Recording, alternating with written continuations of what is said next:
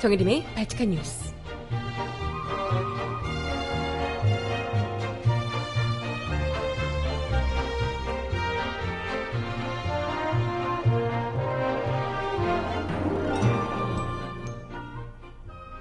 여러분 안녕하세요. 발칙한 뉴스 정혜림입니다. 백남기 농민이 숨지기 전 검찰이 서울대병원을 압수수색했다는 사실이 국정감사에서 드러났는데요. 정작 당사자인 서울대병원 원장은 압수수색 사실도 모르고 있었다죠. 그것도 어이가 없지만 문제는 따로 있습니다. 무려 두 번의 압수수색을 하면서 검찰 수사의 의도가 굉장히 이상하다는데요. 백남기 농민의 죽음에 대한 국가 책임론을 다른 방향으로 돌리겠다는 수사 의지가 읽힌다는 지적입니다. 음악 듣고 와서 오늘 이야기 함께 나눠볼게요. 첫 곡 알렉스의 노래로 준비했습니다. 작은 쉼표 듣고 올게요. 신청곡 있으신 분 주세요.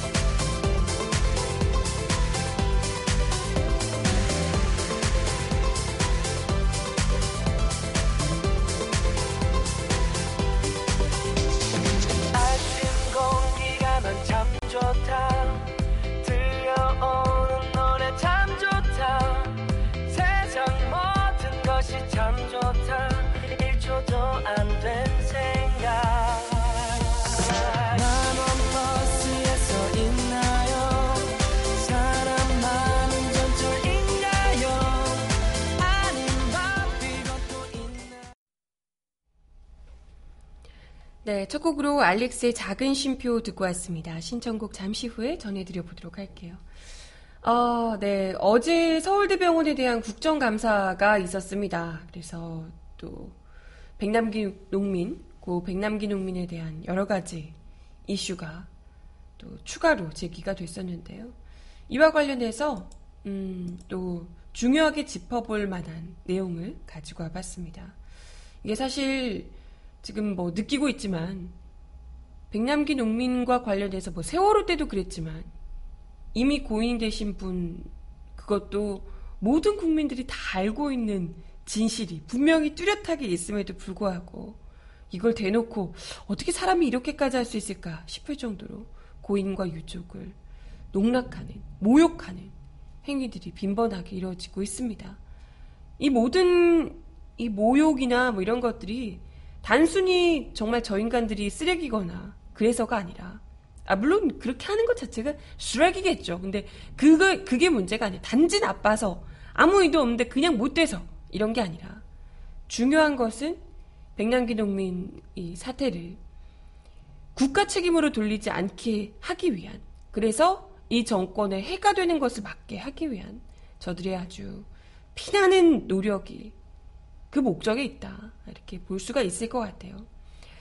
이번 이 압수수색 서울대병원에 대한 압수수색 이야기도 마찬가지인데요. 국정감사에서 드러난 바에 따르면 어, 서울대병원이 검찰로부터 무려 두 차례의 압수수색을 받았다고 합니다. 아니 근데 무슨 서울대병원을 압수수색할 이유가 대체 뭐가 있는지 모르겠어요. 어차피 진료 기록 이런 것들이야 뭐 글쎄 뭐 이제 어떤 상황인지 보고 싶으셨을지 모르겠지만 압수수색까지 왜 이해를 할 수는 없지만 어쨌든 뭐 의무 기록을 보기 위해서였다고 합니다. 검찰이 9월 6일에 압수수색 1차로 압수수색을 실시를 했고요. 백남기 농민이 숨진 다음 날인 9월 26일에 또 한 번 압수수색을 진행했다고 합니다. 두 번의 압수수색이. 그것도 숨지기 전은 뭐 의무 기록을 보기 위해서였다고 하지만 숨진 다음 날에는 압수수색을 왜 했을까요? 에, 뭐 아무튼 그랬다고 하는데요. 사실 처음 압수수색에서 백남기 농민 진료와 관련된 모든 의무 기록은 검찰이 다 확보를 한 상황이었습니다. 그때 이미 처음에 이제 실려가셨을 때 뭐 어떤 상황인지 이것이 이제 점차 나빠지시긴 했지만 원인이나 이런 것들이 어떤 상황이고 처음에 애초에 어떤 상황이 돼서 실려왔었고 이런 것들을 이미 검찰에서 확보를 다 한 상황이었거든요. 그렇기 때문에 사실 2차 압수수색 숨지시고 난 다음에 압수수색은 전혀 필요하지 않은 상황이었는데 도대체 왜 검찰이 압수수색을 감행했는가? 이것에 의문이 제기되고 있는 겁니다. 도대체 왜 그랬을까요? 검찰의 의도는 두 번의 압수수색 검증 영, 영장에 기재된 피의자와 범죄 사실에서 드러난다는 지적입니다. 더불어민주당 김민기 의원이 어제 서울대병원으로부터 제출받은 9월 6일자 첫 번째 압수수색 영장에서 피의자로 나온 것이 강신명 경찰청장, 구은수 서울지방경찰청장, 신윤근 서울경찰청 제4기동단장, 배찬희 서울경찰청 제2기동단 경비계장, 성명불상의 서울경찰청 결차, 경찰청 제4기동단 중대장, 한석진 충남경찰청 제1기동대 살수요원, 그리고 최윤석 충남경찰청 살수요원. 이 사람들이 지금 피의자로 1차 압수수색 영장에서 적시되어 있습니다. 범죄 사실로는 살인 미수와 경찰관 직무집행법 위반 두 가지가 명시됐는데요. 그동안 계속해서 제기됐던 사실 그것만 봐도 백남기 농민께서 물대포를 맞아서 쓰러지셔서 그런 상태가 됐다. 이 팩트만 봐도 피의자는 명확한 거잖아요. 우리가 그토록 얘기했던 피해자 분명합니다. 그렇죠? 이건 강신명 전 경찰청장을 대상으로 한 상대로 한 강신명 경찰청장과 그리고 이제 물대포를 쐈던 그 책임자 현장 책임자 직접 물대포를 쐈던 이들 뭐 이들을 상대로 한 백남기 농민 가족들의 고소 고발 사건 관련 수사를 위한 영장이라는 점을 보면 알 수가 있죠. 이게 명백합니다. 그런데 2차 압수수색 영장에서 갑자기 이게 바뀐다는 거예요. 피의자가 실제로 죽음에 영향을 미친 피의자. 아니, 누가 봐도 피, 1차 압수수색에서는 누가 봐도 명백한데, 2차에서는 갑자기 성명불상으로 범죄 사실은 기타의 죄로 바뀝니다. 9월 6일자, 그리고 9월 26일자 압수수색 영장은 모두 같은 검사가 청구했다 그래요. 같은 사건이란 얘기죠. 같은 검사가 청구를 했는데 그 내용이 완전히 달라졌어요. 이것이 무엇을 의미한 것인가? 이렇게 되면 영장만으로도 확인할 수 있지만 물대포를 직사한 경찰의 책임이 처음에 1차 영장에서 그걸 수사하기 위함이었다면 2차에 넘어가면서 경찰의 책임이 아니라 불특정 다수가 백남기 농민의 죽음에 끼친 인과관계를 수사할 수 있게 됩니다. 경찰을 글쎄 용의선상에서 뺐다기보다는 뺐을, 뺐겠죠? 뭐. 그것보다는 그건 어차피 드러난 거니까. 다른 여타의 문제들이 가령 뭐 병원이나 이런 정부 새누리당에서 뭐 주장하는 치료를 안 받아서 라던가 아니면 어이없는 극우적 주장이라고 치부했던 무슨 빨간 우위 시위대가 폭력을 해서 폭력을 행사해서 이 말 같지도 않은 같이 있던 시위대가 폭력을 행사해서 백남기 농민이 그런 상태가 됐다. 이런 이제 극우적 주장들 이런 것들도 수사선상에 다 올려보겠다. 이런 의도로 볼 수 있는 대목입니다. 결국은 뭐다? 백남기 농민의 죽음을 이게 지금 2차 압수수색 영장이 죽음 직후에 사망하신 직후에 일어났던 압수수색이었다는 거잖아요. 백남기 농민의 죽음에 대한 경찰의 책임, 국가의 책임을 엄한 곳으로 돌려보겠다. 수사 가이드라인이 어딘가에서 내려왔다는 겁니다. 그러니까 갑자기 똑같은 검사가 하는 압수수색 영장의 방향이 완전히 다른 곳으로 바뀌었다는 거죠. 이와 관련해 민주사회를 위한 변호사 모임 전 사법위원장인 이재화 변호사가 이런 지적을 하십니다. 처음 압수수색 영장을 압수수색 할 때는 영장에서 피의자를 특정했는데 두 번째 영장에서는 이를 철회하고 원점에서 출발한다는 것이고 죄명 자체도 특정을 하지 않았다.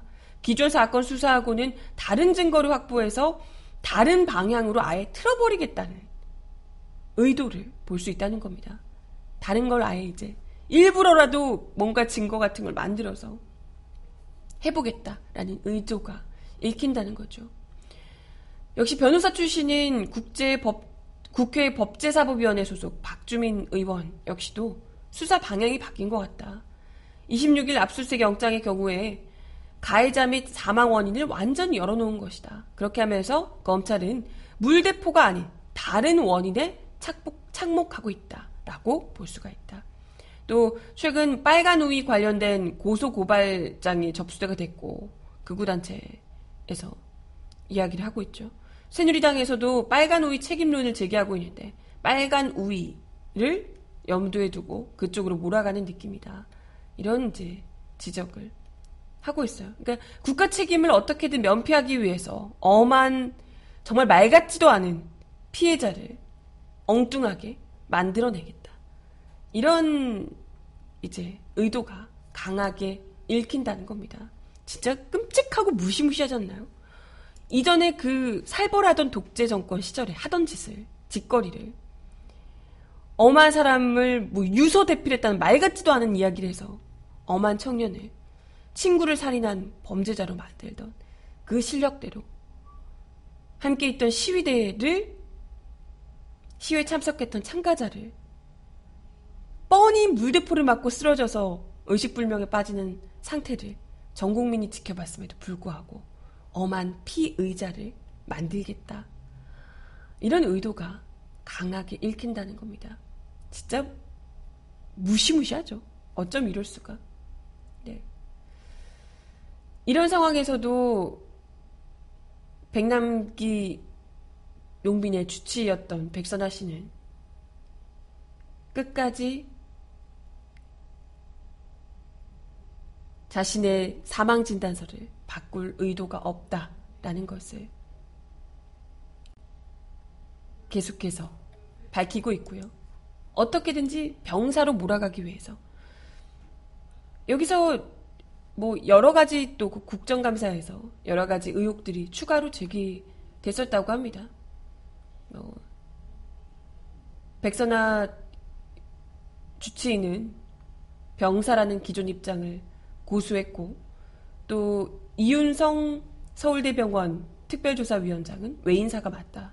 이런 이제 주장이 나오기도 했고요. 그럼에도 서울대병원장은 사망진단서가 적법하게 이루어졌다. 이렇게 주장을 하기도 했었습니다. 뭐 서울대 병원장하고 특별조사위원장의 입장이 엇갈리는 뭐 이런 일들도 있었다고 하고요.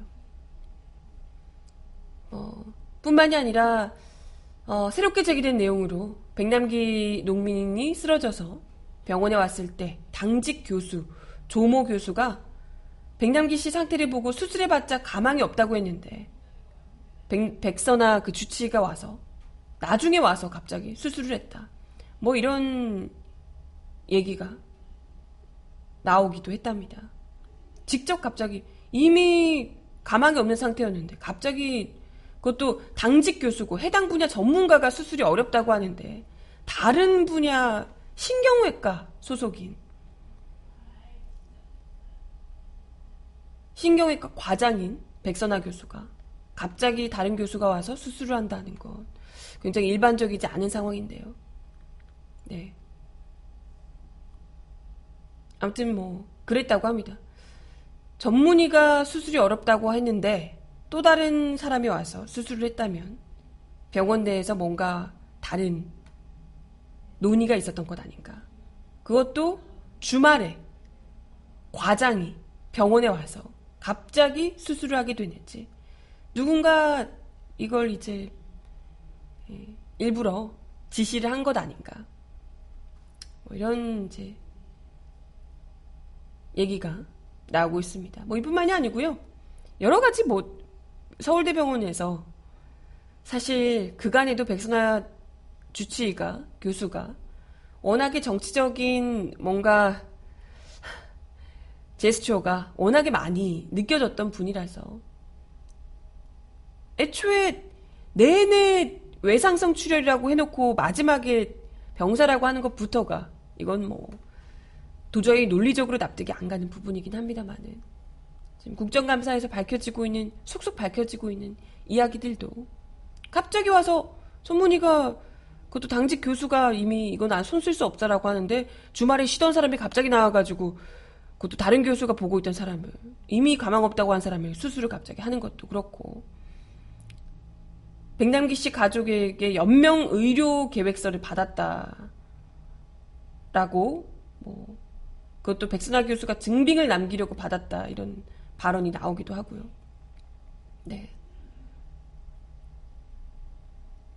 아무튼 뭐 여러 가지 의혹들이 지금 제기되고 있는 상황입니다. 일부러 뻔히 피의자가 분명한 사람을 여러모로 외인사가 분명한 것을 병사로 몰기 위해서 애초부터 정권에 굉장히 좀 친밀한 의사를 백선화 의사겠죠.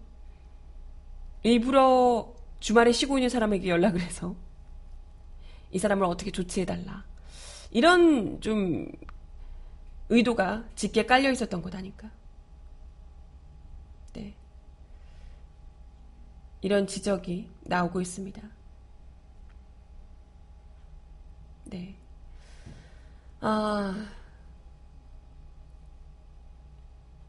아무튼 뭐, 검찰의 수사부터도 그렇고요.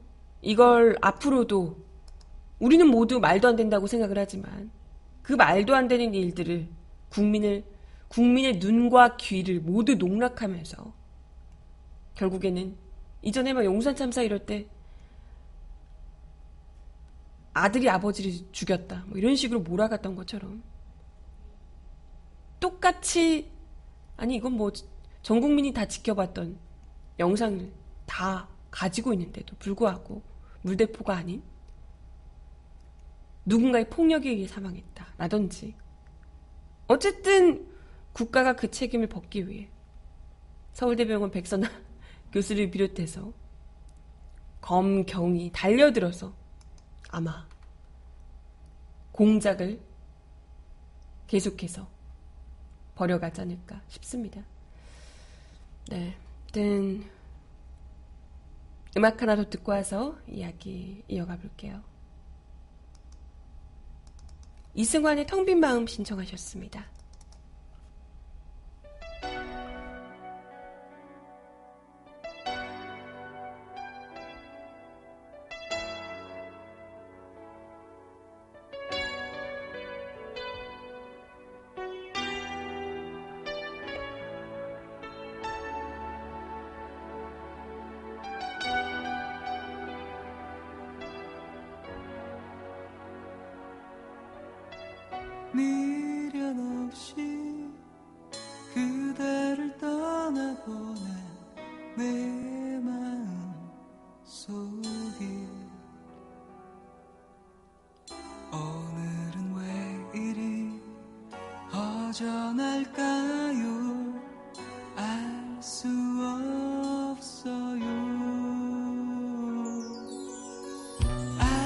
이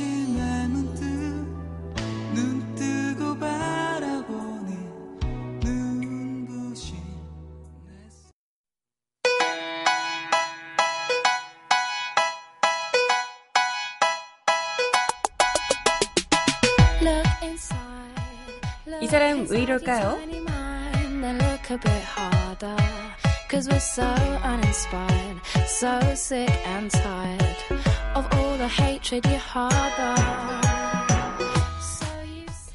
어제 국회 미래창조과학방송통신위원회 국정감사장이 고대영 KBS 사장의 답변 태도 때문에 파행을 겪었습니다. 국회의원의 질문에 답변하지 마! 라고 이야기를 했다는데요.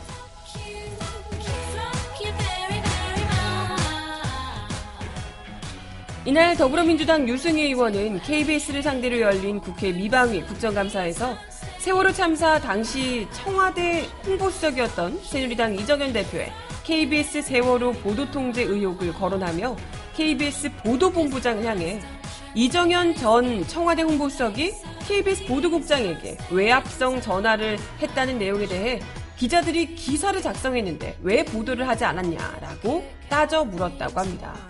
그러자 고대영 KBS 사장이 보도본부장의 답변을 가로막으며 보도본부장은 보도 책임자인데 이런 것을 묻는 것은 적절하지 않다. 기사가 나갔느냐 안 나갔냐 직접 묻는 것은 묻는 것은 언론 자유 침해 여지가 있다. 라고 반박을 했답니다. 어머! 언론 자유 침해 여지 이런 거 따지는 분이셨어요? KBS가? 그러면서 제게 묻는 것은 제가 답하겠지만 보도 책임자에게 보도 내용을 묻는 것은 적절하지 않다라고 거듭 주장했다고요? 아니 뭐야? 보도 책임자에게 보도 내용을 안 물으면 누구에게 물을까요? 그것도 어 언론 개입 그것도 세월호 보도 통제를 직접 청와대에서 했다는 의혹과 관련해서 왜 보도하지 않았냐 류의 이야기를 묻는데 그걸 묻는 게 어, 언론 자유 침해라고 하면 왜 청와대에는 그런 얘기를 못 하셨을까? 아주 궁금한데요. 그러면서 정작 이런 보도 통제와 관련해서 이정현 뭐 이정현 대표도 그렇지만 모든 국민이 다 KBS에 대해서 이야기를 할 수 있다. 그걸 받고 안 받고는 어, 알아서 할 문제다라고 이야기를 이건 전혀 보도 통제가 아니었다. 이런 류의 이야기를 하셨다고 합니다.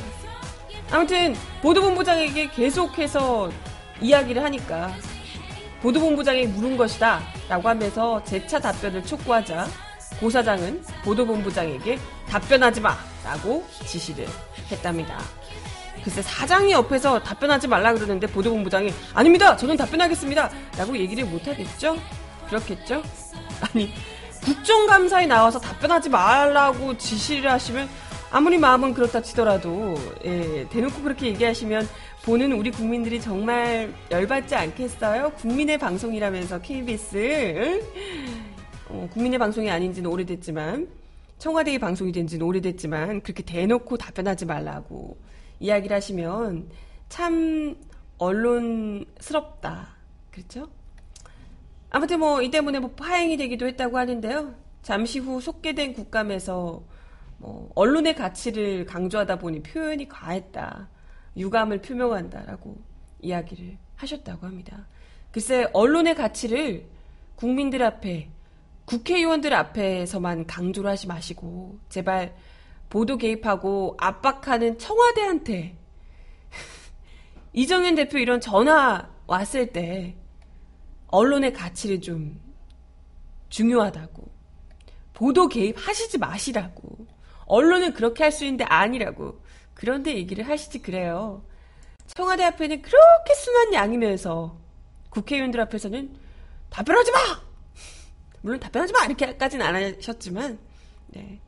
국회의원들을, 국민의 대표인 국, 국회의원들을 아주 물러보시고, 어쨌든, 아니 뭐 국회의원들이야 물러볼 수 있다 치지만, 국정감사라는 자리가 국민들 앞에 잘못된 것을 여러 가지 의혹들을 밝히고 겸허하게 반성하고 잘못된 것을 반성하고 이런 자리인데 거기서 답변하지 마 이런 류의 이야기를 하며 뻔뻔하게 언론계 이야기를 그런 식으로 피해가는 것은 국민을 우롱하고 시청자를 농락하는 것 아닌가 생각이 듭니다.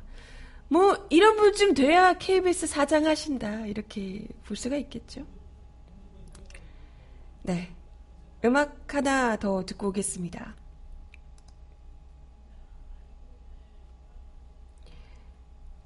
(10cm의) 노래입니다.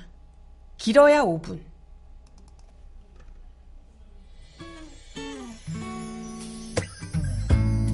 지금 전화하면 좀 이상한 걸까 문자를 보내기도 애매한 시간일까봐 너를 바래다 준지. 길어봤자 5분 내겐 끝도 없이 멈춰있는 시간 같아 남들 다 한다는 그런 밀고 당김이 나는 어려워. 내가 싫어질까봐 어쩌지도 못하고 내 막차는 떠나는 오늘은 안 되겠어 이러다 또못 산다고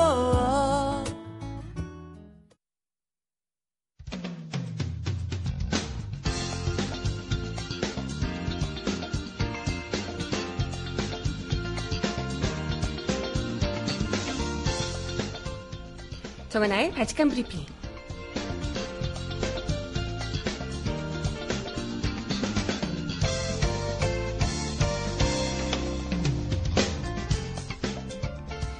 번째 소식입니다. 박근혜 정부의 역점 사업인 기업 활력 제고를 위한 특별법, 일명 원샷법의 첫 수혜를 입은 인수기업 두 곳이 모두 박근혜 대통령의 친인척이 관여한 회사인 것으로 나타났습니다. 어머, 그렇게 이거 해달라고 해달라고 그렇게 국회를 닥달하더니 역시나 그랬군요. 음. 국민의당 김관영 의원은 어제 보도자료에서 원샷법 사례에 등장하는 인수기업 유니드는 박 대통령의 이모 육인순 씨의 차녀 홍소자 씨의 아들이 부사장으로 재직 중인 외가 기업이라고 합니다. 홍 씨 남편이 바로 한승수 전 국무총리라고 하네요. 아이고 참 대단한 회사네요. 정부는 지난달 8일 원샷법 첫 사례로 석유화학 업종에서 유니드의 한화케미칼 제조 공장 인수와 농기계 업종에서 동양물산 기업의 국제종합기계 인수를 발표했습니다. 유니드가 한화케미칼의 울산 가성소다 제조 공장을 인수해 가성칼륨 공장으로 제조하는, 개조하는 게 골자인데요. 유니드는 투자비 절감과 생산량 확대 등의 혜택으로 세계 유수의 가성칼륨 제조사 지위를 굳힐 게, 굳힐 수 있게 됐다는 평가를 받고 있습니다. 또 다른 인수기업인 동양물산기업은 김희용 회장이 박 대통령 사촌인 박설자 씨의 남편임이 이미 드러났다고 하는데요. 김 의원은 동양물산 기업이 산업은행으로부터 워크아웃을 거친 뒤 흑자 전환된 국제종합기계를 헐값에 인수하고 160억 원을 저리에 특혜 대출받았다는 의혹도 제기되고 있습니다. 김 의원은 원샷법에서 첫 인수 혜택을 본 두 기업이 모두 박 대통령의 친인척 기업이라는 것이 과연 우연일 수 있겠느냐? 음, 난 아닐 것 같은데. 박 대통령이 친가와 외가에 한 기업씩 특혜를 준 모양새다. 어우, 공평하네, 나름. 친가 한쪽, 외가 한쪽. 원샷법이 대통령에 의한, 대통령을 위한 대통령의 꼼수법으로 전락했다. 진상조사가 필요하다라는 지적이 나오고 있습니다.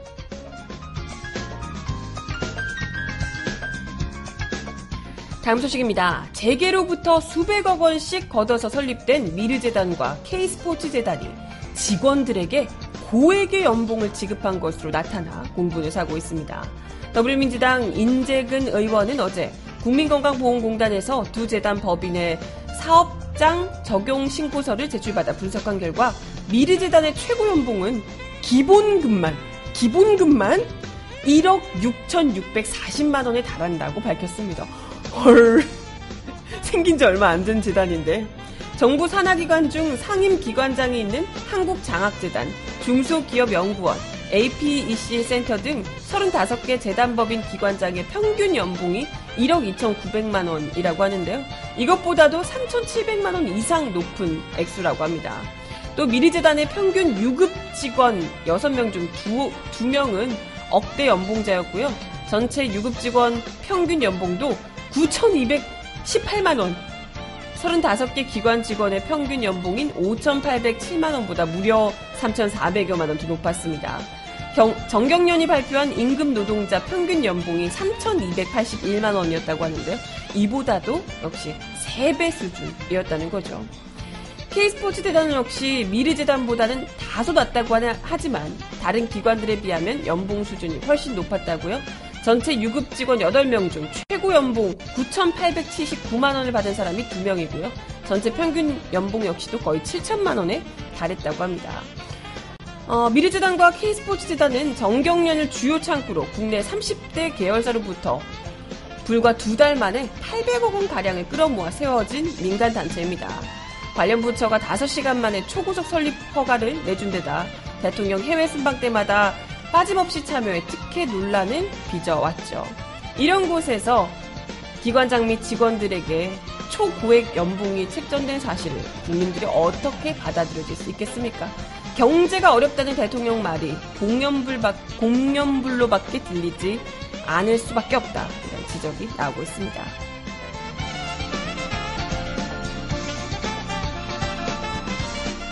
마지막 소식입니다. 대표적 친박인 이덕훈 행장이 수장을 맡고 있는 한국수출입은행이 이승만 박정희 전 대통령을 미화하는 1억 8,600만 원짜리 연구 용역 보고서를 발주한 것으로 밝혀졌습니다. 아니 뭔 용역 보고서가 1억 8천 아 진짜 경제 어렵다더니 희한한데 돈 잘 쓰시네요. 이 용역은 박근혜 대통령의 모교이자 이 행장이 재직했던 서강대도 줘서 논란이 더욱 일고 있습니다. 더불어민주당 김태년 의원은 어제 기재위 국정감사에서 수출입은행이 지난해 1월부터 12월까지 무려 1억 8,600만 원을 들여서 서강대학교 산학협력단에 발주한 한국의 빈곤 극복 경험 연구 보고서를 공개했습니다.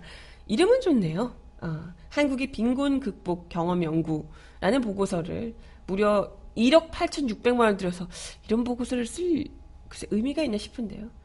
아무튼 보고서 공동 저자인 김병주 서강대 명예교수는 박 대통령이 밀어붙이고 있는 국정교과서 찬성 명단에 서명한 인사이기도 하답니다. 이 보고서에서는 우선 이승만 전 대통령을 왕조 국가의 구질서를 뒤로하고 자본주의 체제의 기초를 깔고 새로운 국가를 구축한 건국 대통령. 이야, 이런 보고서를 낸다. 아주.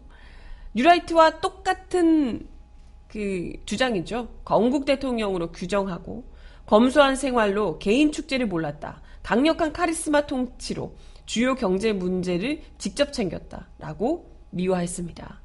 아, 뭐 쫓겨나시고 이런 건 뭐 전혀 생각 안 하시나 봐요. 또 박정희 전 대통령에 대해서는 혁명군 최고 권력자라며 5.16 쿠데타를 혁명이라고 미화하고 뭐 각종 건, 경제와 관련해서 직접 각종 공, 공장 건설 계획 등 차트에 표시된 통계 숫자와 그래프를 밤낮으로 챙겼다라고 미화하기도 했습니다. 또 더 나아가서 박정희 정부가 독재 정부인지 민주 정부인지를 따지는 것은 부차적인 문제라며 그게 어떻게 부차적인 문제죠? 그게 왜 부차적인 문제일까? 부차적인 문제라며 오랜 기간 일관된 정책을 펼 수 있었던 것은 동일 정부의 장기 통치 덕분일 수 있다며 장기 독재를 미화하기까지 했습니다. 야, 진짜 어디 보고서 다른 나라가 볼까 두려워요. 이렇게 그렇다면 이렇게 좋은 거면 모두가 다 장기 독재를 하지 그래요. 전 세계가 다. 이거 어디 내놓기 너무 부끄러워서 무려 1, 1억 얼마짜리 1억 8천짜리 보고서가 이런 보고서 쓰고 있다. 독재 독재에 찬양하는 이런 보고서 쓰고 있다. 아무튼 무려 1억 8천이 들었다는 적자는 도 보고서가 용역 보고서라고 할 수 있는지 이 정도면 영웅전 아니냐? 이번 추가 경정 예산안에서 1조 원을 받아가지고 이런 데다가 돈을 쓸 것이냐? 이러니 수출입 은행이 구멍 나는 것 아니냐? 이런 이제 지적을 했는데요. 그럼에도 불구하고 이덕훈 행장은 어, 괜찮은 보고서다라고 문제될 것 전혀 없다는 반응을 보였다고 하네요. 이덕훈 행장이 박 대통령과 서강대 동문으로 금융계의 대표적인 친박 인사로 굉장히 유명하신 분이라고 합니다. 네. 오죽하겠어요. 마음 아주 그냥 1억 8천짜리 영웅전을 쓰고 계셔. 돈 받아가지고. 대단해요. 응? 정말 써야 할 때 돈 안 쓰고 이상한데 이딴 거 쓴다고 지금 1억 8천을 받았었어? 미치겠다, 미치겠어. 네. 음악 하나 더 듣습니다. 디어의 노래, Forget You.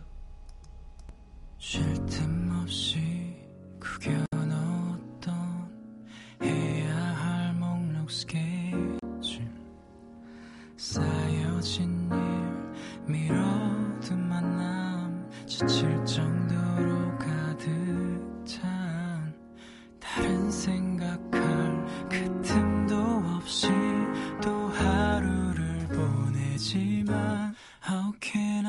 속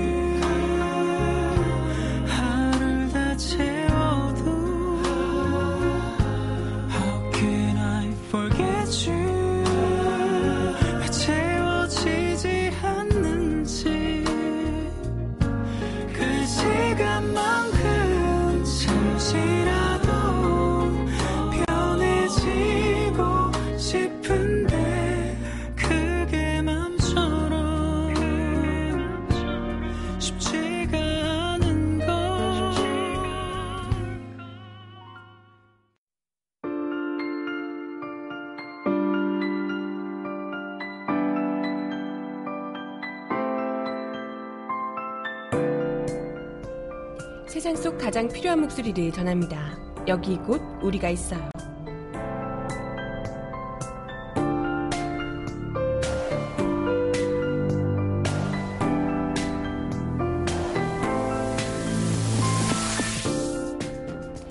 청와대가 지난해 문화예술계에서 검열해야 할 9,473명의 명단을 작성해 문화체육관광부로 내려보낸 문건이 공개되며 예술인 블랙리스트 파문이 전방위로 확산되고 있습니다.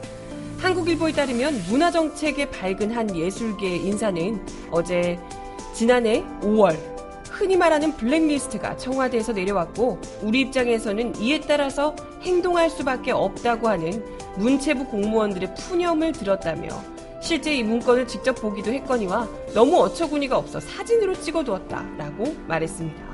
이 명단은 블랙리스트 인사들을 크게 네 부류로 나누고 있는데요. 지난해 5월 1일 세월호 정부 시행령 폐기 촉구 선언에 서명한 문화인 594명, 2014년 6월 세월호 시국선언에 참여한 문학인 754명, 지난 대선 당시 문재인 후보 지지선언에 참여한 예술인 6,517명, 2014년 서울시장 선거 때 박원순 후보 지지선언에 참여했던 1,608명 등입니다. 이 인사는 표지 뒤에는 9,473명의 구체적인 명단이 리스트로 붙어 있기까지 했고, 이 때문에 이 문건은 A4 용지로 100장이 넘어가는 두꺼운 분량이었다고 말했습니다. 지난해부터 문화예술계에 파다했던 블랙리스트 1만 명 설은 이 자료가 입소문을 탄 것으로 보입니다.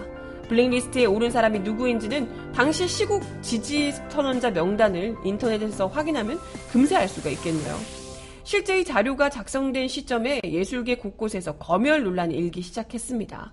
대본 공모 지원, 우수 작품 제작 지원 사업에 선정된 박근형 연출의 작품 모든 군인은 불쌍하다가 지원금 포기 종용을 받았다는 폭로가 나오기도 했고요. 이윤택 연출가의 희곡 꽃을 바치는 시간이 심사 1위를 바꿔서도 지원작 선정에서 탈락했다는 의혹도 제기되기도 했습니다.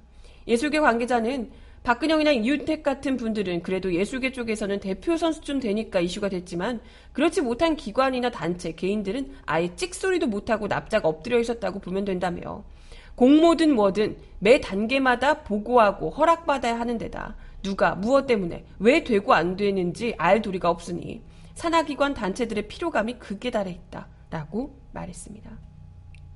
하지만 정영국 청와대 대변인은 그건 문체부에서 사실이 아니라고 설명하고 있다. 라며 아주 아주 간단하게 모르쇠로 일관했습니다. 진짜 모를까요? 모르는 걸까? 정말 안 그랬을까? 아, 참. 당신만 모르는 것 같은데. 마지막 곡입니다. 아이유가 부르는 노래. 나만 몰랐던 이야기. 정말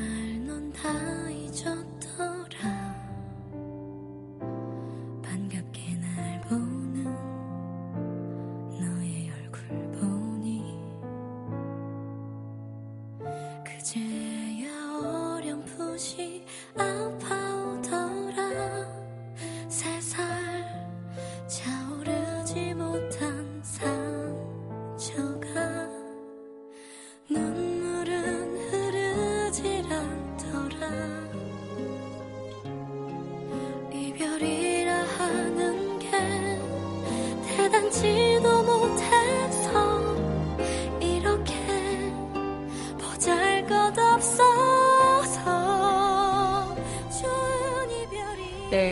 발칙한 뉴스와 함께 해주셔서 감사합니다. 아침, 저녁으로 여전히 많이 쌀쌀한데요.